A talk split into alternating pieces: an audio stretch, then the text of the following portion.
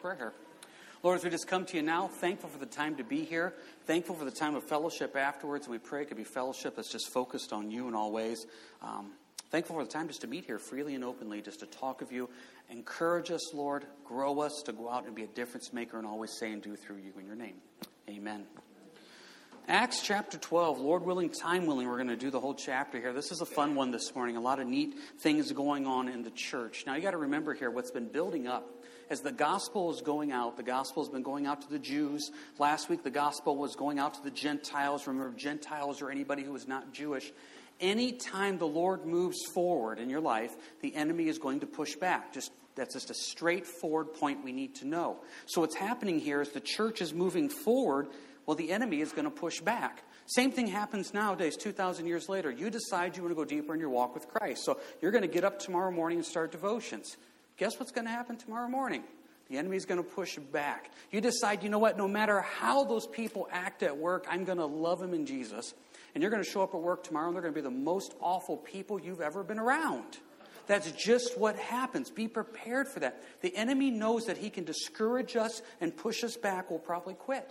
How often do we see in Christianity people verbally saying, I want things to be different, I want to grow, I want to go deeper, but when push comes to shove and it gets difficult, we falter. What's going on here in the church is there's now pushback. And the first thing you're going to see is you're going to see James being killed, verse 1. Now, about that time, Herod the king stretched out his hand to harass some from the church. Then he killed James, the brother of John, with the sword. And because he saw that it pleased the Jews, he proceeded further to seize Peter also. Now it was during the days of unleavened bread. So when he had arrested him, he put him in prison and delivered him to four squads of soldiers to keep him, intending to bring him before the people after Passover. We're introduced to James here. Now, this is James that you should know. He's one of the 12 original apostles. There's going to be another James that comes up in this chapter. That's the brother of Jesus. But this is James, one of the 12 original apostles, and he is now martyred by Herod. There's a lot of names here, and it's really easy to skip over this stuff, but it's important to kind of get the context. There are numerous Herods mentioned in the Bible. So let's talk about who this Herod isn't before we talk about who this Herod is. This is not the Herod that was the king at the time when Jesus was born. That would be his grandfather. This is not the Herod that was ruling when Jesus was crucified. That would have been his uncle. So this is the first Herod's grandson, and this is the second Herod's nephew.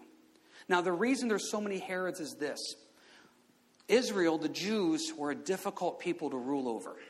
They constantly were rebelling and constantly fighting. So, what Rome did was this since Rome was the power at the time, they picked a guy, and Herod, in this line of Herods, that has some Jewish blood in him, hoping that would appease the Jews. Look, we're letting somebody who has some Jewish blood in them rule over you. So, these Herods would try to make Rome happy while also trying to keep the Jews happy. This Herod is realizing hey, the more I persecute this church, Christians, the more the Jews like me. So this is all political. So therefore, if the Jews like me, they're not going to be getting upset at me, which makes Rome like me. So I kill James. The Jews really like this. So now I take Peter, and I'll wait to kill Peter later on. It's during the Feast of Unleavened Bread. That's in the spring. So he decides to wait to after Passover, which would be the next event, and he says, I'll kill him after that. It was not really considered good to be killing somebody during the holy feasts. That's why they wanted to kill Jesus before Passover, since he's the Passover lamb. So he's going to wait to after Passover, put Peter to death, and guess what? The Jews would just keep loving him more and more and more. Now, Peter is quite in jail here. If you take a look at verse 4, he has four soldiers around him. Verse 6 gives us more detail. When Herod was about to bring him out that night, Peter was sleeping bound with two chains between two soldiers, and the guards before the door were keeping the prison. So Peter had one guard chained to one arm, one guard chained to the other arm, and there was other guards guarding the doors. There was no way Peter was going to get out. Now, one other thing here we need to talk about is verse 2. James dies the brother of John. This is really interesting. James is the first of the 12 to be martyred. Died fairly early on, considering the history of the church, where church tradition teaches us that James, excuse me, John, his brother, lived a very long time. Most people believe John lived up into his 90s. John wrote the book of John, 1 John, 2 John, 3 John, and Revelation. John had quite the active ministry, was used by the Lord a lot. But then we have James, who's died very early on. Now, this is not an original thought. This is not an original point. I heard this at a pastor's conference years ago, and it's something I still chew, chew on to this day. The pastor simply asked, Who had it better, James or John? And he says, We always like to think of it, John had it better. Well, why wouldn't we? We talk about John all the time. We read his Gospels, we read his epistles, we read the book of Revelation, we talk about John. When's the last time in any spiritual conversation you brought up James? You don't. We don't even know James. There's, you know, is this James that wrote the book of James? Probably not. Was this James that was the head of the early church in Jerusalem? Nope, that's a different James. Well, what James is this? This is the James that died really early. Well, let's talk about that for a second. Can you go with me to Mark chapter 10? Mark chapter 10. The question is who had it better? We have to sometimes stop and reanalyze on what we consider good. You've heard me make this point many times before. The Bible promises you that God is good and does good. The problem is his definition of good is different than your definition of good. Who had it better? John, who lived 90 plus years, wrote five books of the Bible, or James, that basically makes an appearance in the scriptures a few times and disappears. Well, you can make the case that James had it better. He got to go home right away. His journey is done, his work is done. I've used this example with you before, so if you've heard it before, please bear with me. Imagine you and your friend going to work, and as you get ready to go into work, they stop you at the door and they say to you, Hey, we don't need you today. But don't get frustrated. We're still going to pay you for the day. Just go on home. In fact, we're not going to pay you for the day. We're going to pay you double time. We're going to pay you triple time. We're going to give you the full day. Just go home and enjoy the rest of the day. And then your friend says, What about me? No, you need to stay and work. Do I get double time? Nope, we're just doing straight pay today. Who got it better? The guy that got sent home. Now, kick the story up a notch. You and your friend go into work, and the boss comes to you and says, Hey, we're going to send you home, but we're not sending you home for the day. We're sending you home for good. You're firing me? No, no, we're not firing you. You get full benefits, full retirement, full package, full everything. You'll never have to work another day in your life, and you get to go home now. And your friend says, What about me? Now you're working today. Who had it better? You did. The problem is we focus so much on this earth that we feel when somebody dies and goes home, look at everything they missed. And that is difficult because we start looking at things, well, they missed out on this. James is up in heaven saying, I missed out on that. Look at what you're missing out on. And that's difficult for us to grasp. If anybody's ever lost a loved one, you know how hard that is to say, Lord, I get it. If they were saved and born again, they're home in heaven. I get that. There's no more pain. There's no more worry. There's no more fear. But in my flesh, I really want them back. Who had it better? Well, John definitely had a great ministry on this earth. There's no doubt about that. But James, he had it better. His journey was done, his work was done, and he got to go home. Let's talk about this for a second. Mark chapter 10, please. Verse 35. It says, Then James and John, same two brothers there in Acts 12, the sons of Zebedee came to him saying, Teacher, we want you to do for us whatever we ask. That takes a lot of guts to go up to God and say, Will you do whatever I ask? I, my boys do that every now and then. Dad, I don't want you to say no. I just want you to say yes. Well, then, of course, you know, whatever, whatever I can do to make you happy. Verse 36, he said to them, What do you want me to do for you? They said, Grant us that we may sit one on your right hand and the other on your left in your glory. So, for all of eternity, can one of us have the best seat and the other one have the second best seat? Verse 38, Jesus said to them, You do not know what you ask.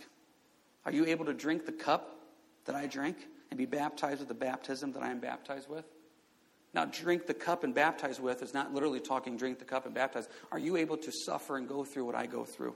Verse 39, they said to him, We are able. Jesus said to them, You will indeed drink the cup that I drink, and with the baptism I am baptized with, you will be baptized. James did. He went through that. And John, in his own way, did too. John had a ministry from the Lord where the Lord says, John, I'm keeping you on this earth for 90 years because you're going to be so influential, because you're going to be the guy that for decades people are going to come up and say, okay, I mean, I've heard the stories about Jesus. Oh, no, no, no. You need to go talk to John. He was with him, he walked with him, he saw it, he was there. John had a very influential ministry, but James got to go home early from work. And what a blessing that is as well. So now Peter's in prison. James has been martyred. Herod sees this as a good thing. He says, Let's just wait a few days. Let's get through Passover. I'll kill Peter, and the Jews are going to love me even more. I got him imprisoned. Nothing can happen. Verse 5 Peter was therefore kept in prison, but constant prayer was offered up to God for him by the church. Do you realize prayer is the one thing you can't guard against? You can't guard against prayer, you can't stop that. So the church is now praying for Peter, and what a miraculous rescue this is going to be. Now, we have to stop here for a second. Didn't the church pray for James? I would assume they would. He didn't seem to get miraculously rescued. So, did they pray harder for Peter? Did they pray more for Peter? I mean, there's no reference to them praying for James. I'm assuming they did. I think the problem is we totally misunderstand what prayer is. I mean, we completely misunderstand it. We, we treat prayer like some type of Santa Claus thing. Uh, if God is just there for me to tell him everything I want, and he just does it. Lord, I want this today. I want safety to and from work. Uh, sickness is going around, so I want health. Um, Lord, I could do a, I would like a better job. I would like this. And we just kind of keep giving him this list. Or we treat prayer like this. We've analyzed the situation. We've thought it through. We've come up to the best conclusion we, think is possible. And then we go to God and say, God, will you just okay this, please? Rather than asking him what he thinks. What would happen if we just really stopped and looked at what prayer is biblically and said, that's the way I want to pray? First thing you see with purpose of prayer is this. What is the purpose of prayer? Prayer does not necessarily change the situation, it changes how you deal with the situation. Please remember that. People come up to me all the time and say, I've been praying about it and praying about it, and nothing's changed. Prayer may not change the situation. Prayer just changes how you deal with it. If you have a coworker or a friend or family member that is really difficult for you, you can pray for them to get out of the way. You can pray for them to be removed. Or the Lord, through prayer, may say, I'm just going to change your heart to see them as I see them. You may have a physical issue that you may pray for it to go away and it doesn't. And the Lord may say, No, no, I'm going to change your heart so you see this as a blessing and as you glory in tribulations. It may not change the situation, but it changes your heart. Number two, prayer brings you closer to God. Because that time that you spend in prayer means you're not spending it in the Word, excuse me, in the world. You're not flipping through the TV stations. You're not doing things you shouldn't be doing. You have an evening and you stop and say, Lord, I'm going to give this to you in prayer this evening instead of just going out and watching this show or doing this, whatever. You get away from the world and you spend time with the Lord. So, next thing you know, prayer is actually bringing you closer to the Lord. And lastly, prayer brings us peace. God promises us that. Philippians 4 says this If you're anxious about anything, by prayer, present your request to God and the peace of God, which surpasses all understanding, will guard your heart and minds in Christ. It's this wonderful deal. I'm really nervous. I'm really worked up. I'm scared about it. I give it to the Lord in prayer. Nothing has changed from the outside, but now my heart's changed. Now I've spent my evening in a good, productive way. And the Lord says, I'll give you peace. What a great deal that is. Now, how are we actually supposed to pray, though? Because the problem is, we sometimes believe that prayer is accomplished by our many words. Depending on how you were raised, or maybe what religion you were raised in, or what denomination you were raised in, there's almost this push for the more you pray, the more words you say, the more God will listen type thing. That is not a biblical concept in any way whatsoever. In fact, Jesus said in the Gospels that your repetitious prayers accomplish nothing. Think about that for a second. It's not that the more words you say, you'll, you'll hear. I mean, think about this from a parenting perspective for you that have children at home. Your kids really want something, they really want it bad. So they come up to you and they ask you. You say no. So they get together and a couple of them ask you. You say no. A few more ask you. You say no. They try to wear you down, don't they? So therefore, once they t- keep asking you and they're trying to wear you down, how often do sometimes as parents we say, "Fine, I don't care. Go have ice cream for breakfast." You know, just quit talking. Can you imagine if that's the way the Lord worked? Fine, this is awful, this is bad, this is the worst spouse for you, the worst job for you, but you got so many people bugging me. I just want you to be quiet. Go. No, the Lord says, no, that's not how it works. But what would happen if we just keep annoying him and annoying him and annoying? No, that's not the way it works in the Bible. The Lord says it's not by your many words that things will get accomplished. So, what are we supposed to do? How do we actually pray then? First thing we see is that there's supposed to be constant prayer. That's what it says right here in Acts 12, verse 5. Now, what does that look like? Because we just said, be careful with your words that it doesn't become just this repetitious, just repeating it, but constant prayer.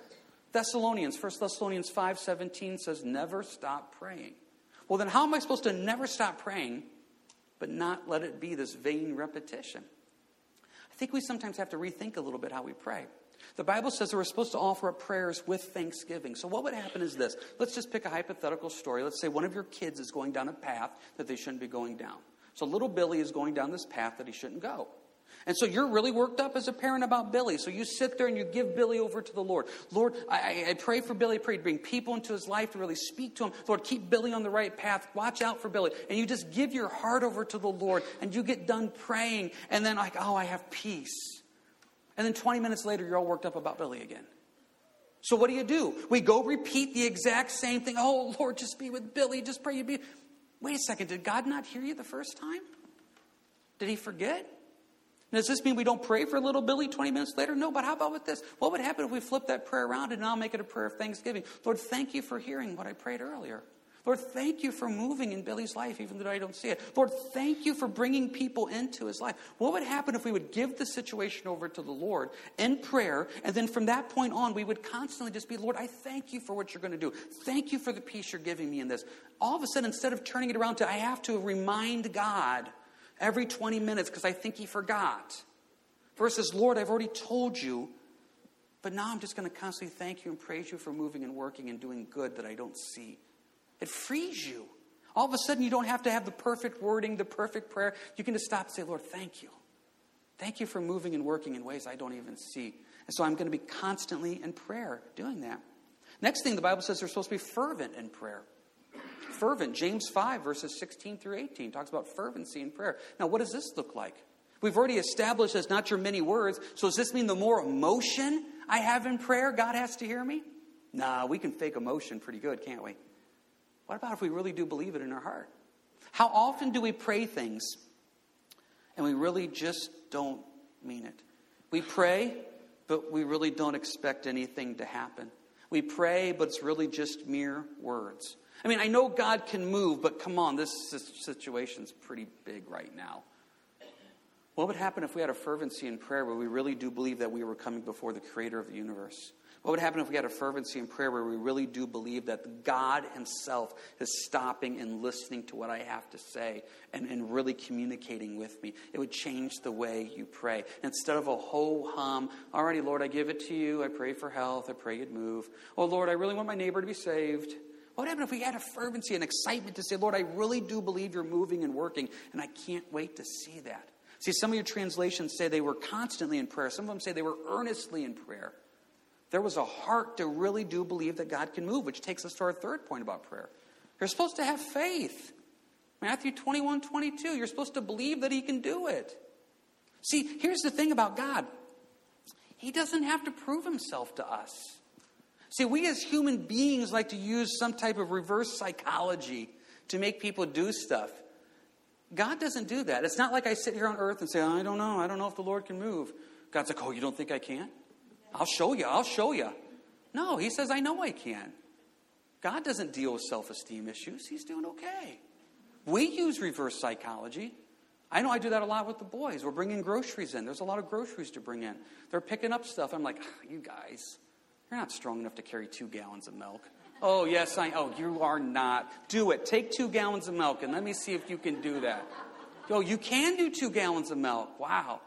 I bet you can't get that 50 pound bag of dog food out of my trunk. it works. But it doesn't work with God. Oh, God, I, I, bet you, I bet you can't heal her, Lord. I bet, I bet you can't. No, he doesn't have to deal with it. So there's a faith element of Lord. I, I've read this book. I've seen what you've done. I've seen how you moved. I believe that you still can move, and it's an amazing thing. Now, I've, I, okay, now you're thinking, I've done this. I've had constant prayer, fervent prayer, prayers of faith. Still not happening. Okay, now, now we have to go to James. James 4, 2 and 3. What does it say there? James 4, 2 and 3 says the reason you don't get things is because you don't ask. How often have we not brought that issue up to the Lord?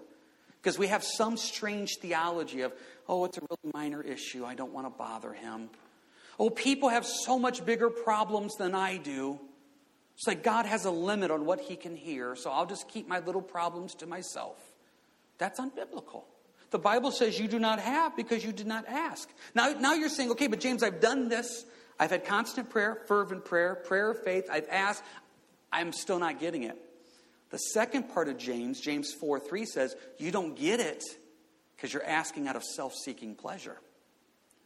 The Lord says, I can see your heart, and you're really not wanting it the way you think you want it. I see this a lot in ministry. Oh, I just, I just want to see the gospel preached. I just want to see the church full. No, what I really want is a whole lot of numbers and people to look at me and pat me on the back. No, I don't understand. I really just want God to be glorified by everybody telling me how wonderful I am. God says, I see your heart. He goes, I'm going to say no to that one. So, what's the real answer then? Can you go with me to 1 John 5? 1 John chapter 5. So, put this all together. We're supposed to have constant prayer, fervent prayer, prayer of faith as you're going to 1 John 5, realizing, ask but also realizing the Lord will say no if we want to use it on our selfish pleasures. Remember, prayer may not change the situation, but it changes our heart. It brings us closer to the Lord, it gives us a peace. Here's the ultimate one 1 John 5, verse 14. Now, this is the confidence that we have in Him that if we ask anything according to His will, He hears us. And if we know that He hears us, whatever we ask, we know that we have the petitions that we ask of Him. That's a great verse. That's a little genie in a bottle verse right there. So, whatever I ask, he hears me. And whatever I ask, verse 15, I will have those petitions that I ask of him. Yeah, amen. I've heard pastors take this passage and twist it, twist it to the point, and I'm not making this up, uh, of praying for a certain color vehicle. Because whatever I ask. Yeah, but did we skip over verse 14? This is the confidence that we have in Him that we ask anything according to His will, He hears us. His will. So, Lord, I want your will to be done. Your will. What glorifies you the most? What takes me deeper in you the most? What represents you the most? What impacts eternity the most? That's what I want done. So when I pray, Your will be done, I'm saying, Lord, overrule my wisdom, my intellect, my intelligence, my desires and Lord, I just want your will to be done. So often we go to prayer, and our prayer is, Lord, this is what I want, give it to me. And God says, that's not healthy or good for you. My will is better. Can you trust me? Can you trust me? So the church is offering up lots of prayer here for Peter, constant prayer. And now here's the miracle that happens back to Acts 12, verse 7. Now, behold, an angel of the Lord stood by him, and a light shone in the prison. He struck Peter on the side, raised him up, saying, Arise quickly. And his chains fell off his hands. Then the angel said to him, Gird yourself and tie on your sandals. And so he did. And he said to him, Put on your garment and follow me. So he went out and followed him, and did not know what was done by the angel was real, but thought he was seeing a vision. When they were past the first and the second guard post, they came to the iron gate that leads to the city, which opened to them of its own accord. And they went out and went down one street, and immediately the angel departed from him. And when Peter had come to himself, he said, Now I know for certain that the Lord has sent his angel and has delivered me from the hands of Herod and from all the expectation of the Jewish people. What an amazing miracle here that's going on. Couple quick points I would need to make about this. Verse 6 Peter's sleeping. Isn't that fascinating? First off, Peter fell asleep when Jesus said, Would you pray with me in the garden? So he should have stayed awake and he fell asleep. Peter fell asleep at the Mount Transfiguration when he could have seen Jesus coming there and with having uh, Moses and Elijah, but he fell asleep. So here's the time you think Peter should be awake. He's chained to two men, awaiting execution, but look how much Peter has matured. He sleeps. Isn't that fascinating? The immature Peter fell asleep when he should have stayed awake. The mature Peter sleeps when we think we should stay awake because of our worry, fear, and anxiety. It's fascinating. Staying up at night, worrying, will never change a single thing. The Bible says, You sleep, I'll take care of it. What a beautiful prayer to pray is as you go to bed, Lord, it's in your hands. And I know you're going to move and work at night, even when I can't move and see. What a blessing that is. So Peter now wakes up, and look how hard he's sleeping. Verse 7 The angel struck Peter on the side. Okay, this is not Peter, wake up. This is, come on, Peter. We were talking Wednesday night as we're going through Revelation, we got into the subject of angels. And we talked about how angels are very businesslike in the Bible. There is not much chit chat with angels. They are here to serve, they're here to get the job done, and that's what they're doing. We were joking Wednesday, if you're here with us Wednesday, if we were in this position, what we would do. The angel shows up and says, Arise quickly. Our first response would be, Why? Next one would be gird yourself. Why? Tie on your sandals. Where are we going? Obedience. Obedience. We trust that what the Lord is doing, and we got to let go of all these whys. And so here the angels, very businesslike, get up, get dressed, let's go. And then when they get to the big gate, the big iron gate that keeps all the prisoners in, the Bible says it opens to them of its own accord. If you like word studies, that phrase own accord is where we get our English word automated from. The gate just automatically opened from them. Now, how often do we waste so much time worrying about gates that are closed in our lives? And God says, when you get to the gate, I'll open it. Don't worry. I know, Lord, but this, this is big. I know when you get to the gate, I'll open it for you. Okay, but what are you going to do until then? I'm going to give you peace. Just trust me. When you get to the gate, I'll open it for you. And this is exactly what happened here with Peter. They get to the gate and the word, and it just automatically opens for you. Let God take care of opening the doors. So Peter is miraculously freed. So what does he do? Verse 12. When he had considered this, he came to the house of Mary, the mother of John, whose surname was Mark. We're introduced to Mark now. This is probably Mark that wrote the Gospel of Mark, and this is Mark that's going to start going on missionary journeys with Paul and Barnabas. Many were gathered together praying. Here he goes. I'm going to go to the church house where they're praying. Verse 13 As Peter knocked at the door of the gate, a girl named Rhoda came to answer. And when she recognized Peter's voice, because of her gladness, she did not open the gate, but ran in and announced that Peter stood before the gate. But they said to her, You are beside yourself. Yet she kept insisting that it was so, so they said it is his angel. Now Peter continued knocking. When they had opened the door and saw him, they were astonished. Now it is easy to pick right here. It is really easy to pick. We can't open the door because we're too busy praying for Peter to be released. We can't go because we're too focused in prayer that the Lord needs to move in Peter's life.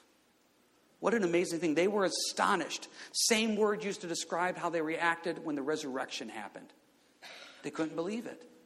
The same group that was praying for Peter couldn't believe that Peter got out. Now, it's easy to pick on that, but has that not happened to you and I? Somebody comes up to me after church. There's a very serious situation. Sounds very serious. They say, We really need to pray for this. And I say, Okay, let's pray. So we pray. And next thing you know, I text them during the week, follow up them, and say, Hey, how did that situation go? Expecting the worst. And they come back and say, Oh, it's amazing. God just moved and worked. And I'm like, He did? Well, yeah, that's what we prayed for. I mean, I know, yes, of course, because I don't doubt. I have faith, but He did? I mean, He really did? I remember one time someone telling me about somebody that we'd been praying for a long time to get saved and this person got saved, and my first reaction is, yeah, right. Yeah, right. No, it's probably not real. Yeah, right. This is us. We're going to pray for Peter to be escaped, that when Peter shows up, we're not going to let him in.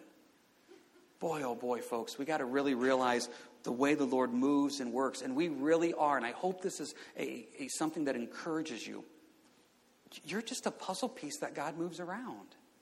Isn't that freeing? The world does not rely on you.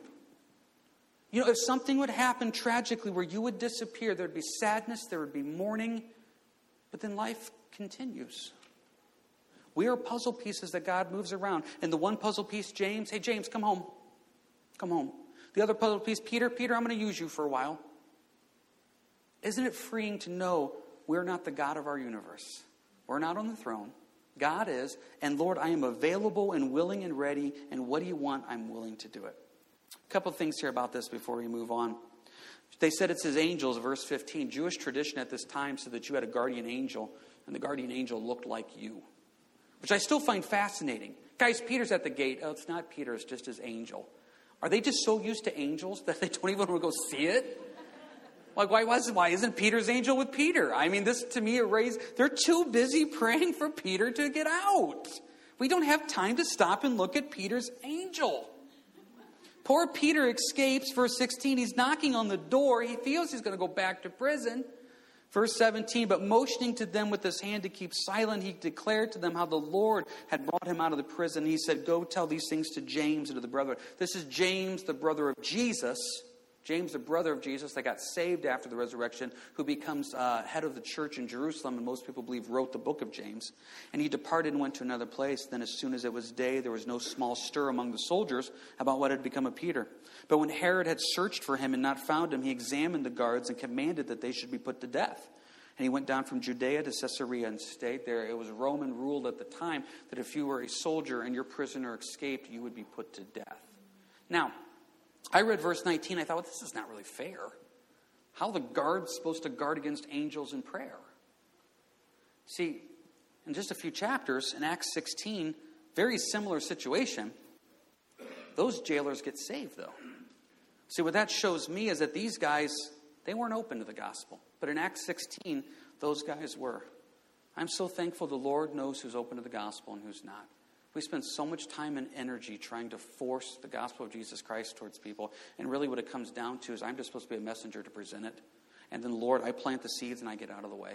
So let the Lord deal with it. Let the Lord take care of it. If you have a loved one who's not saved and you are just really fervently, passionately praying for them to come know Christ, and you may even realize, I'm going to see them this Thanksgiving. It's my once or twice a year that I see them. Plant a seed and get out of the way. What a beautiful thing that is. Just to let the Lord take the conversation and, and go with it. And you just never know where the Lord's going to take it. I, I, got a haircut yesterday because Dawn always says I start to look homeless. So she goes, You need to get a haircut and you get, get your beard trimmed.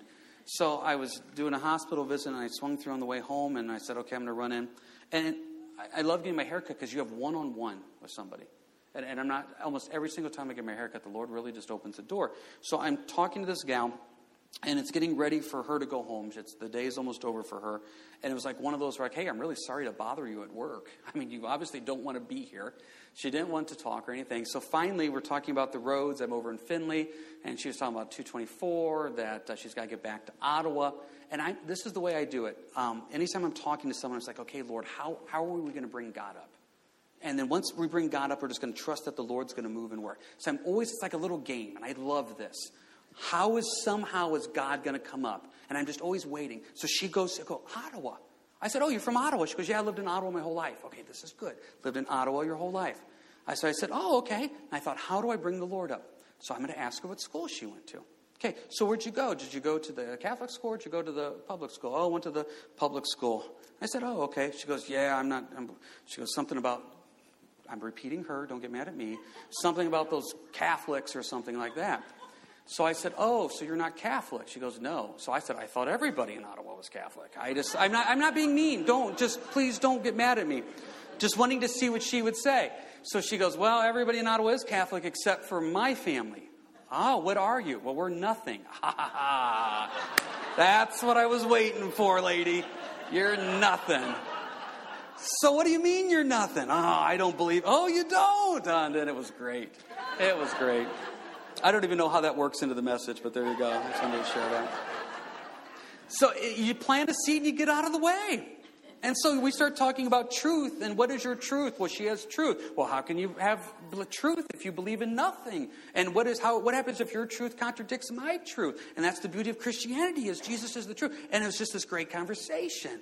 And it's like, okay, Lord, I just got to plant a seed and get out of the way.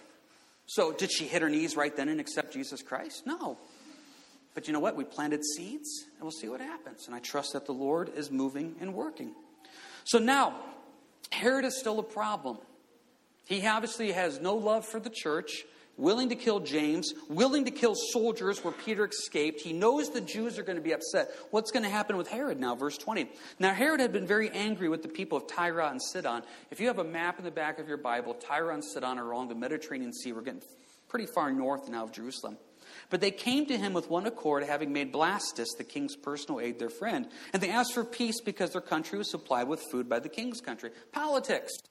We got to be good friends with Herod because Herod is how we get our food. Verse 21. So on a set day, Herod, arrayed in royal apparel, sat on his throne and gave an oration to them. And the people kept shouting, The voice of a God and not of a man.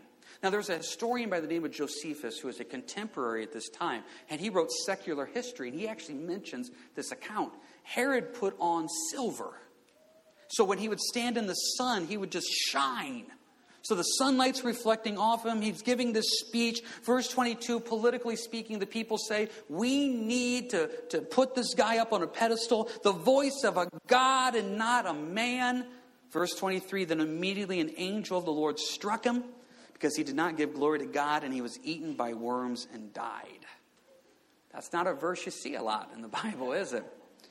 Josephus says that's what happened. They said that uh, Herod became sick and five days later he died and that he was full of worms. So this was not like a worm came out of the ground. I know that looked, would look cooler. You know, it's not that. This is from the inside out, not the outside in. But look at verse 24.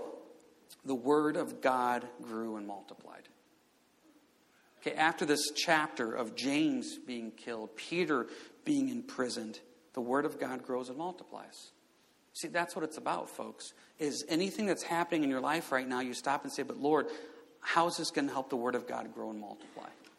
How, how can this be used by you to further the gospel, to represent Jesus to people that need to hear it? I'm not liking this trial. I'm not liking this tribulation. I'm not liking where I'm in life. But the Bible says you are good and do good. I will trust your definition of good, Lord, not mine. And I will do constant prayer, fervent prayer, prayers of faith, prayers of trusting your will.